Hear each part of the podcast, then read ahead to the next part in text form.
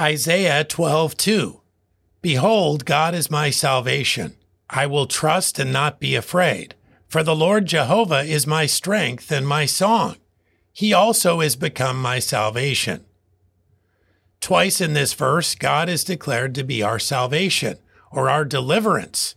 He provides means for victory over fear, whether it be dangers that can harm us in this life or the eternal danger of condemnation for sin. God, in a loving and graceful way, delivers through his Son if we will but trust him. The man who has faith finds God more and more to be faithful. He may safely lean upon his strength, all the while building in joy, finding his deliverer deserving of a song. His name means strength to us, for he shields and protects. In a world that brings enough difficulty and hardship to frighten any man of flesh and blood, he provides courage. We don't have to be afraid.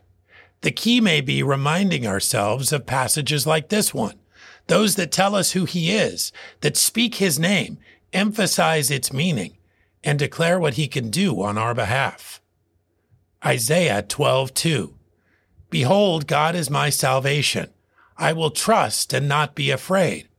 For the Lord Jehovah is my strength and my song. He also is become my salvation.